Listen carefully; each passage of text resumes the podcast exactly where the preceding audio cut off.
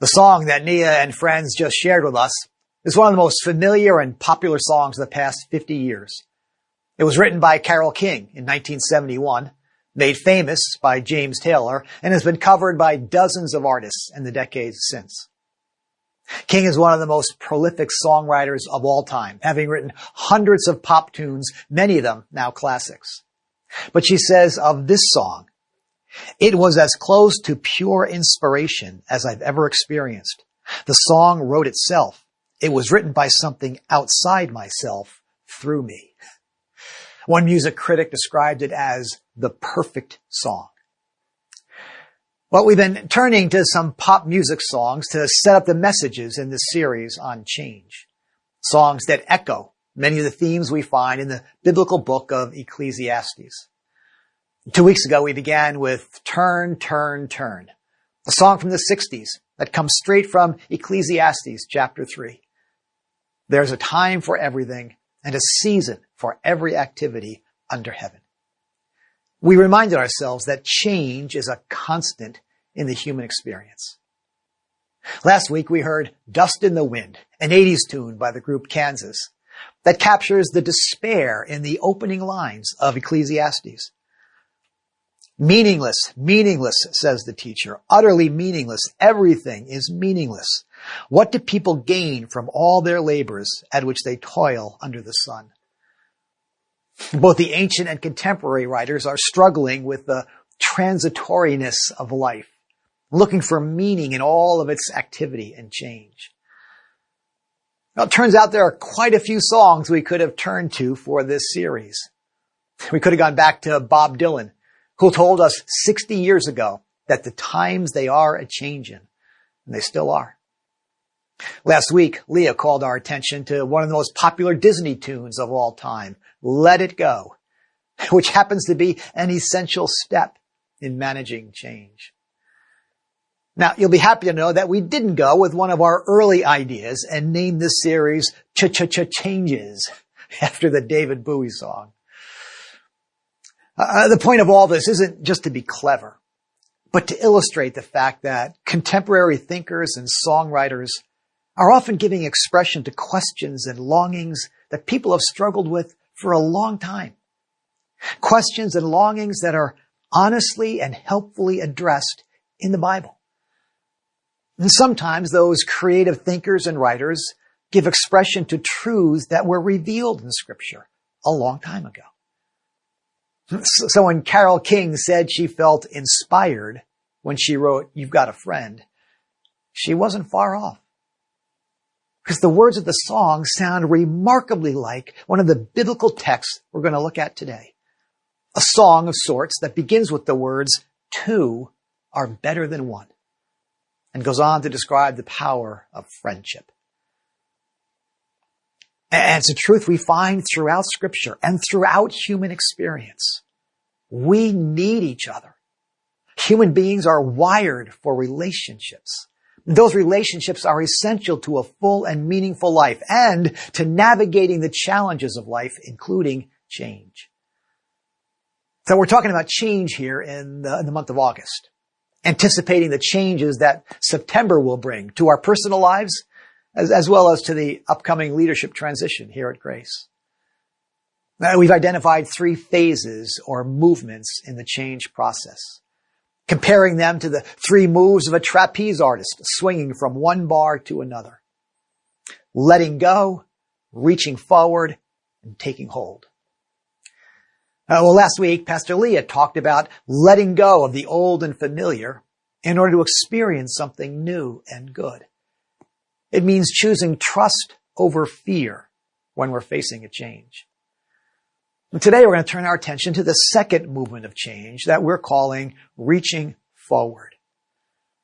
And this can be the toughest phase of all.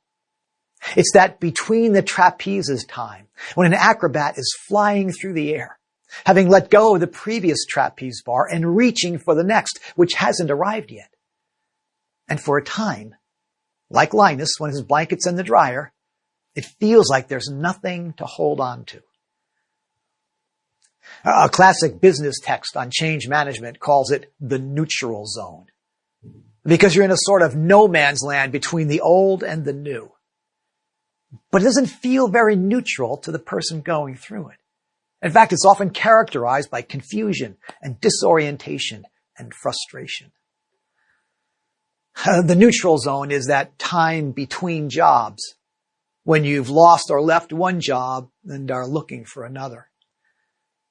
It's the first year in a new home or a new neighborhood uh, when you don't know your way around and everything feels strange.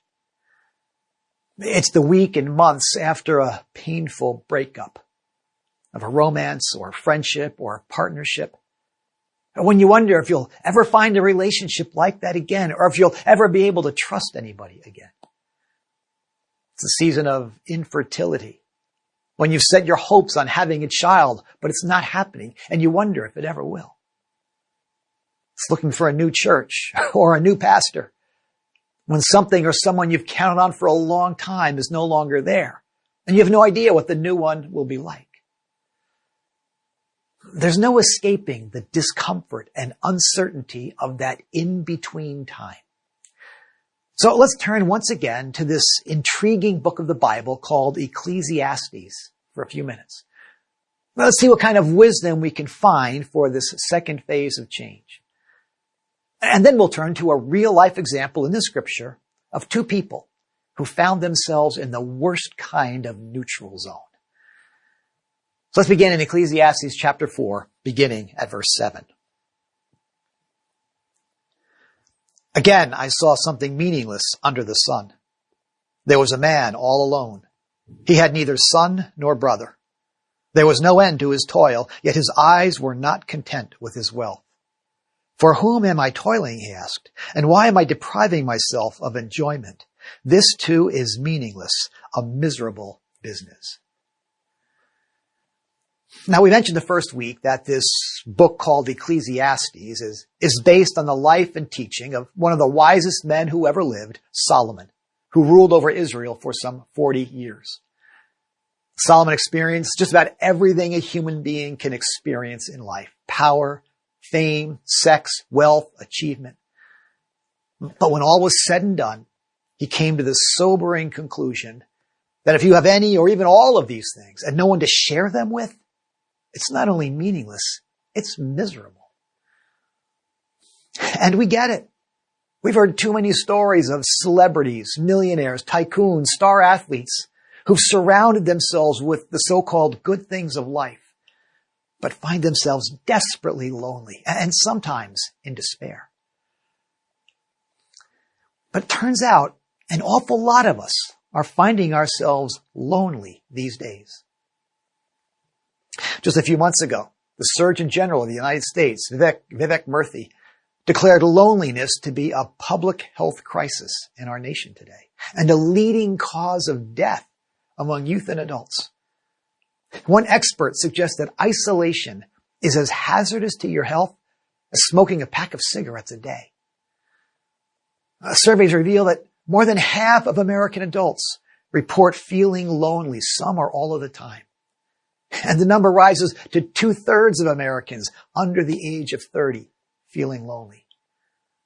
Three out of five Americans say they have no one they can really talk to when they're hurting or in trouble. So if we ever needed wisdom for managing change and relationships, now is the time. So let's keep going and look at verses 9 through 12. Two are better than one because they have a good return for their labor. If either of them falls down, one can help the other up. But pity the one who falls and has no one to help them up. Also, if two lie down together, they will keep warm. But how can one keep warm alone? Though one may be overpowered, two can defend themselves. A cord of three strands is not quickly broken. Uh, the writer is describing two people on a journey, an ancient business trip of sorts, seems like. And when you think of it, a journey is the ultimate in-between time. You're on your way from one place to another place, but while you're on the way, you're neither here nor there. And as the text suggests, when you're in between times and places, you're especially vulnerable. If one falls down, a friend can help him up, but pity the one who falls and has no one to help them up. Uh, travel was difficult in the ancient world. Roads were rough and steep and rocky. Solomon describes one traveler stumbling, maybe falling off the path into a ditch. A friend can reach down and help him back on his feet. Or maybe the road is steep and when one gets tired, he or she leans on the other. Sounds kind of like when you're down and troubled and you need some loving care. Well, Solomon continues. Also, if two lie down together, they will keep warm. but how can one keep warm alone? In the ancient world, there were no courtyards by Marriott or Airbnbs to spend the night in. If you were alone on the road at night, you simply found a spot on the side of the road and threw a blanket over yourself. How much better when you could lie down next to someone, throw a blanket over the two of you and share the warmth, maybe talk yourselves to sleep. It's a picture of companionship. Two people sharing not just a blanket, but encouragement and comfort when that old north wind should begin to blow. Back to Solomon. Though one may be overpowered, two can defend themselves. Traveling the ancient world wasn't just difficult and lonely, it was dangerous. The hills were alive with thieves and wild animals. They'll hurt you and desert you and take your soul if you let them. A person traveling alone was vulnerable. But two people were less likely to be attacked and better able to defend themselves. The teacher's telling us that a person traveling alone is vulnerable, but a companion provides safety and comfort and a greater likelihood of success. And the neutral zone is a lot like that. Experts tell us that, that the neutral zone is where people and organizations tend to get in trouble. Change is exhausting, for one thing. Everything requires more thought and effort, so we get tired and cranky. Change is emotionally draining. We can find ourselves tempted to do almost anything to, to feel better, even things that aren't good for us. Change is hard on relationships. Uh, we can get resentful toward the people or circumstances that initiated the change. A spouse who gets a new job, a child or friend who moves away, an aging parent who suddenly requires care and support, even a loved one who passes away, leaving you feeling alone in the world. Pastoral transitions can be vulnerable times for a church as well. There's uncertainty about the future. People may have different ideas about what direction the church ought to go in. There's a temptation to pull back a bit, to wait and see what happens rather than leaning in and pulling together. But wisdom tells us that leaning in and pulling together is exactly what we need. In any kind of change, having people in your life, people you can talk to, lean on, cry with, can make all the difference. I was talking with someone recently who experienced a lot of change in recent years, relationally, emotionally, even geographically. It was an incredibly lonely time. And in the midst of that season, someone invited him to join a small group of men who were getting together once a week. Now, by his own admission, it's not his nature to do that sort of thing, but, but he, he pushed himself to say yes. That was four years ago. Listen to, to what he writes. We meet once a week for about two hours, share our lives, triumphs and challenges on a confidential basis, and pray for each other. We met in person for a time, but most often now meet via FaceTime, as one of us is now out of state. We also occasionally get together for dinner and to help each other out with projects, like moving furniture when one of us had to relocate living life together. It's a tremendous blessing. Well, you know you've got a friend when they'll help you move, right? and that was just one of the many changes these men have experienced together. So it turns out that two really are better than one when it comes to change and to navigating the neutral zone. So each week in the series, we're looking for people in scripture who experience change. So we can learn from them not only how to handle it well, but, but more importantly, how to meet God in the experience. So let's turn our attention to one of the most beautiful stories in all the Bible. The story of two women who experienced the worst kind of change and found everything about their lives up in the air. Listen to how the story is begins in the opening verses of the Old Testament book of Ruth. In the days when the judges ruled, there was a famine in the land. So a man from Bethlehem in Judah, together with his wife and two sons, went to live for a while in the country of Moab. The man's name was Elimelech. His wife's name was Naomi. And the names of his two sons were Mahlon and Kilion. They were Ephrathites from Bethlehem in Judah. And they went to Moab and lived there. Now Elimelech, Naomi's husband, died, and she was left with her two sons. They married Moabite women, one named Orpah and the other Ruth. After they had lived there about ten years, both Mahlon and Kilion also died, and Naomi was left without her two sons and her husband. Now, a little background here. The days when the judges ruled was a literal in-between time in Israel's history. Uh, the divinely appointed leadership of Moses and Joshua had come to an end, uh, but the monarchy of, of Saul and David hadn't yet begun. So it was a, a political no man's land with one so-called judge after another stepping up to lead, sometimes well, sometimes poorly, but with no sense of groundedness or direction. It was chaotic. But when famine struck, Elimelech and his wife Naomi and their two sons leave their land and their people and head west to the pagan land of Moab to, to make a go of it there. Things seem to fall into place until one after another, all the men in the family die. First Naomi's husband, then her two sons. So here she is, a widow in a strange land, with two widowed wives looking to her for what's next. Now we know what a desperate situation it was to be a widow in the ancient world, uh, with no man in her life to provide legitimacy or protection, let alone companionship. So Naomi decides to let go. She leaves behind the life she's come to know in Moab and decides to travel back to Judea, reaching for whatever might be next. It's a neutral zone of the worst kind as she deals with the physical, emotional, and relational pain of a change she never saw coming.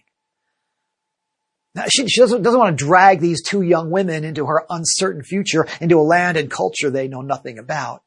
So before she sets out on her journey, she urges her two daughters-in-law to return home to make a life for themselves in a familiar land and people. And one of them does. With hugs and tears, Orpah turns and heads home. But the other daughter-in-law, Ruth, says and does a remarkable thing. Let's pick up the story. Verse 16.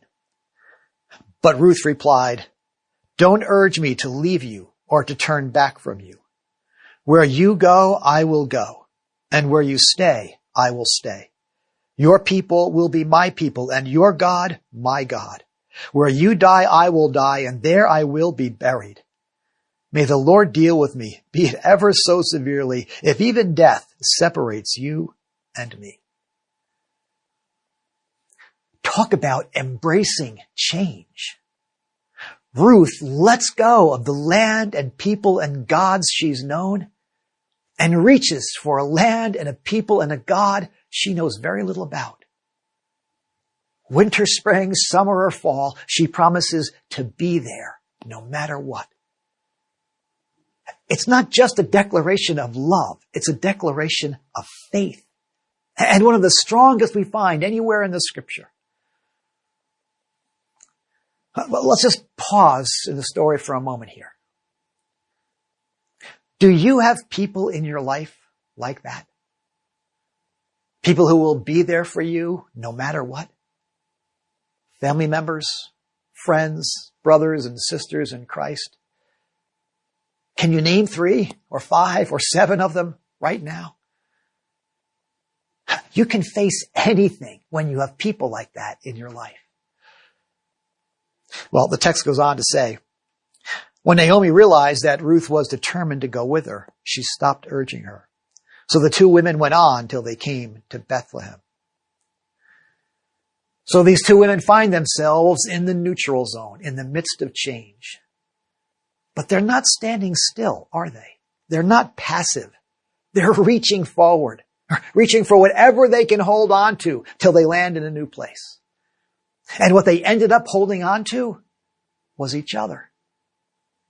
That was all they had in the moment. They had no home. They had no livelihood. They had no people. They had no plans. All they had was each other. But that turned out to be enough. Because what they didn't realize was that in holding on to each other, they were actually holding on to God. Now, now truth be told, they, they had a hard time seeing or sensing God at the time. In fact, when they arrived in Bethlehem, Naomi tells the people there that the Lord has turned against her. She's so hurt and angry, she's finding it very difficult to trust God or even relate to God. Have you ever been in that kind of spiritual no man's land? When you're so disappointed or angry with God that you can't even bring yourself to pray or, or open the Bible or show up at church. Sometimes it takes whatever faith we have left just to reach out to another person and allow them to, to lift you out of the ditch or, or to crawl under the blanket with you and cry or to stand shoulder on shoulder with you and fight for your life and your faith. Well, that's what these two women did. They held on to each other in that in-between time and discovered that Yahweh, the God of Israel, was not only with them, but was already swinging a bar of opportunity their way. And together these two women reached forward, even though they had no idea what was coming next. They had no idea that Ruth would end up gleaning scraps in the harvest field of a kind and wealthy widower named Boaz. They had no idea that Boaz would take a special interest in this immigrant woman working in his field. No idea that Boaz would turn out to be a relative of Elimelech and that he had a legal right to take her as his wife, which he did. And they had no idea that the son born to Ruth and Boaz would one day become the father of a man named Jesse, who would one day become the father of a man named David, who would one day become the king of Israel and the ancestor of God's Messiah. You see, the Lord already had everything in place for them. One trapeze bar after another swinging their way. All they had to do was reach for whatever was next. And the first one they took hold of was each other.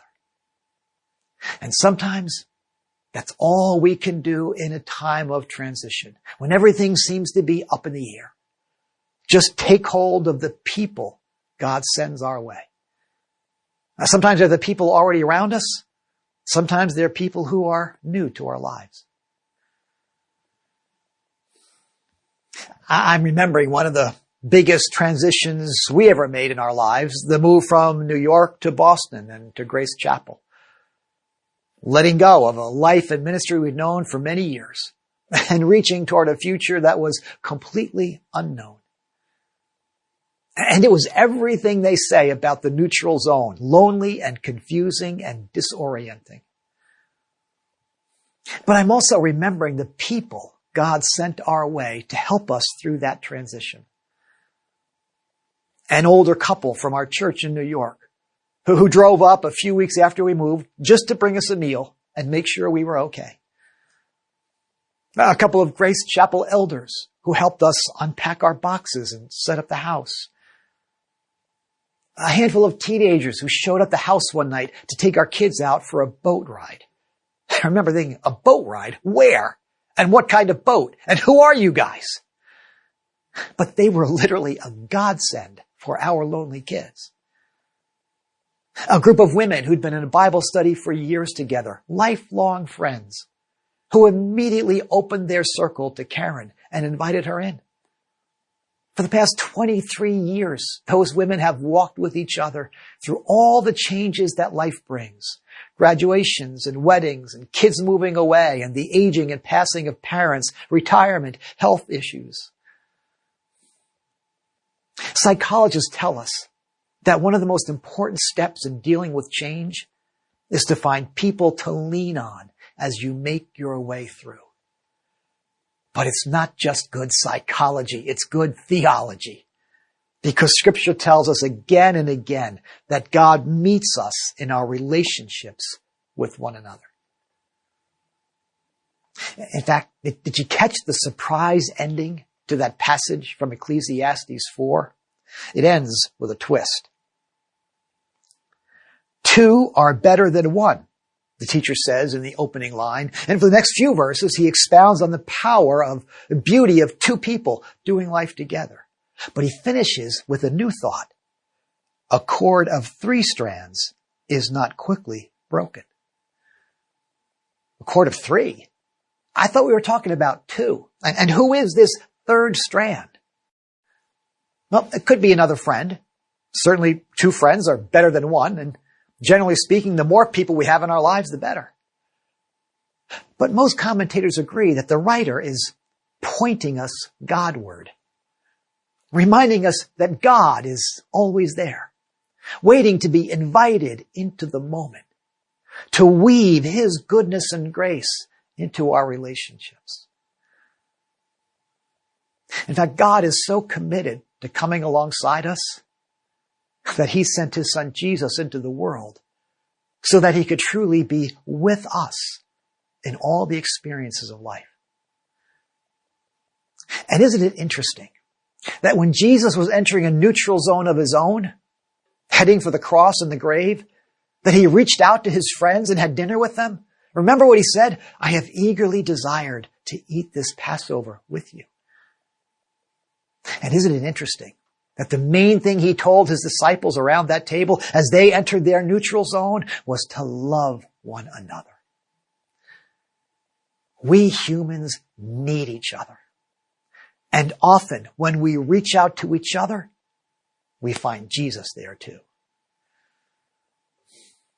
In fact, in the Old Testament book of Proverbs, also based on the wisdom of Solomon, we read these words. One who has unreliable friends soon comes to ruin. But there is a friend who sticks closer than a brother. That friend is none other than Christ himself, who promised to be with us here, there, and everywhere in between, even to the end of the age. But when you're having a hard time reaching out to Jesus for whatever reason, sometimes the best thing you can do is reach out to a friend. So that's our takeaway from week three of our series. Like most everything else in life, change goes better when we do it together. Like most everything else in life, change goes better when we do it together. When you find yourself in that neutral zone, when you're reaching for your future that hasn't arrived yet, you're not sure who you are or where you are or what God is up to. Don't just sit there passively feeling sorry for yourself. Reach forward. Take hold of the people God sends your way. Uh, we recently came across a story of someone who found herself in that in-between zone. And in her loneliness and disorientation, she reached out, found some friends to hold on to. Uh, let's give a listen to her story and, and then I'll come back and wrap things up. My name is Francine Edwards, and I've been a Lexington resident for the past uh, 59 years. My husband died in October after a, a, a, a few months of illness.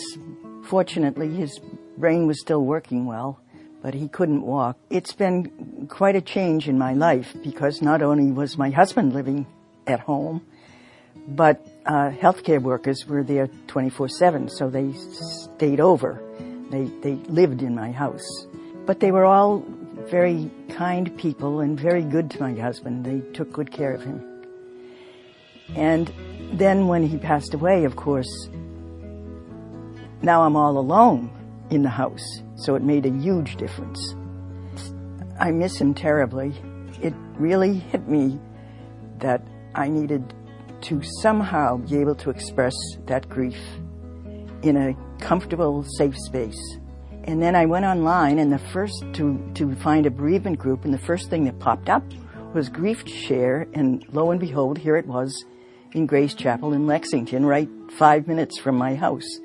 Even though you have friends and relatives that you can talk to, somehow they just don't get it. They, they, sometimes I think people don't know what to say to somebody. How are you doing and how do I respond? But I found in the grief share group that everybody understood, even though their losses were different. The, the, the, the emotions that people go through are quite similar. Just knowing that there were other people there who said, their husbands were their best friends too. And that kind of made me feel, well, they know, they understand. In my career, as a pastoral counselor, I have led bereavement groups myself years ago when I was younger. But you can't do that for yourself. You, you just cannot handle it alone. I still have days where I just melt down and other days where uh, everything is, so to speak, normal. Life goes on and you can either choose to participate in it or not. I can sit back and wallow and say, poor me, or I can go on with life, not that you forget the loved one. But life does go on, and, and God put us here to live our lives as best we can until we're called home. I think it's a process that, yes, you're walking a lonely road, but there are others walking that lonely road that you can share with and learn from and maybe comfort and help. It's a two-way street. You know, they helped me and maybe I can help them. Not that we advise or counsel, but just in sharing our emotional state. Wow. So much wisdom. it's age.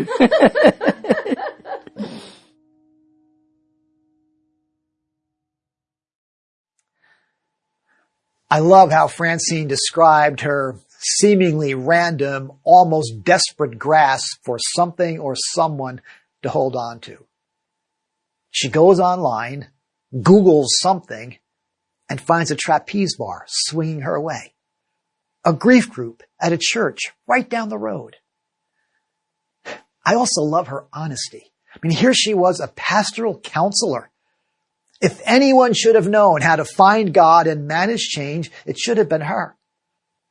But as she discovered, you just can't do it alone.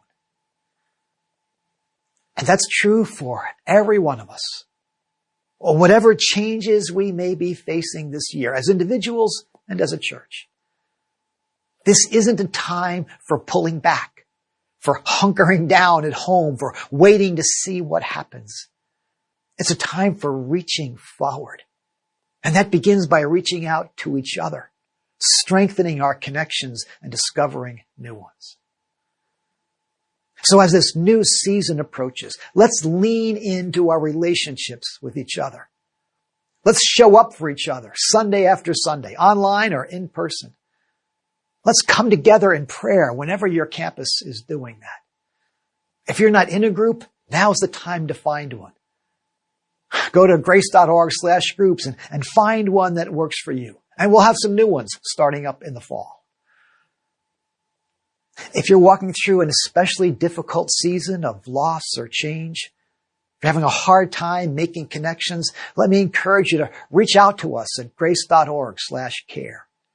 We have all kinds of care and support ministries and people ready to come alongside you. If you're not in that kind of a season yourself, look around for people who, who might be dealing with a change or a transition. Reach out to them, meet them for coffee or dinner, invite them into your group, join the connection team on your campus and, and help new people find their way in. I love the way Francine put it. Life goes on, she said. You can either choose to participate or not. She had suffered a terrible loss, a change she didn't want and wasn't ready for. But God had things lined up for her, just as he did for Ruth and Naomi. A trapeze bar was swinging their way. All they had to do was reach for it. All they had to do was call. And when they did, they found a friend who sticks closer than a brother. And you will too. Well, as we close, well, let me lead us through a guided prayer, helping us respond to, to what we've heard today. So, so bow your head with me and think of a friend or two or three, like the ones we've been describing today. Thank God for them by name.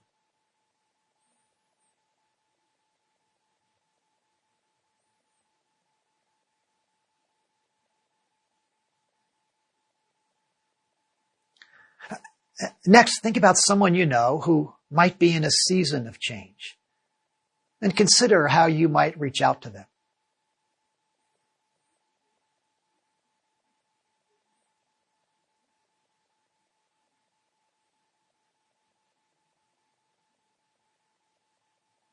And then finally, consider what you might do to expand or deepen the relationships in your life. What step might the Lord be inviting you to take this fall?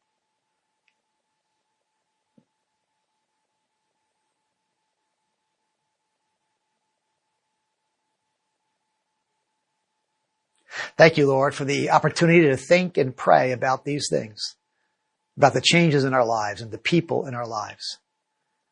Thank you for your promise to be with us in all the seasons of life. Open our eyes to the people you might be leading us toward. And give us courage and faith to reach for whatever you have in store for us in the days to come. And as we do, may we find our way to your son, Jesus, in whose name we pray. Amen.